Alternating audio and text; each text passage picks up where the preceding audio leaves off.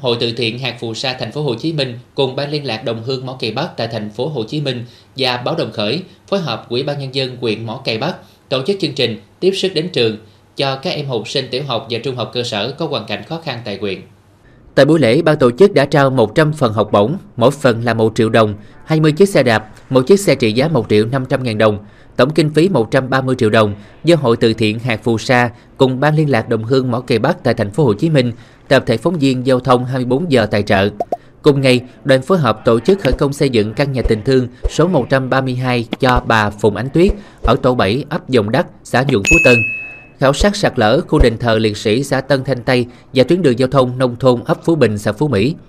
Dịp này, Ủy ban nhân dân huyện Mỏ Cày Bắc trao giấy khen cho Hội từ thiện hạt phù sa đã tích cực ủng hộ vật chất cho công tác an sinh xã hội trên địa bàn huyện.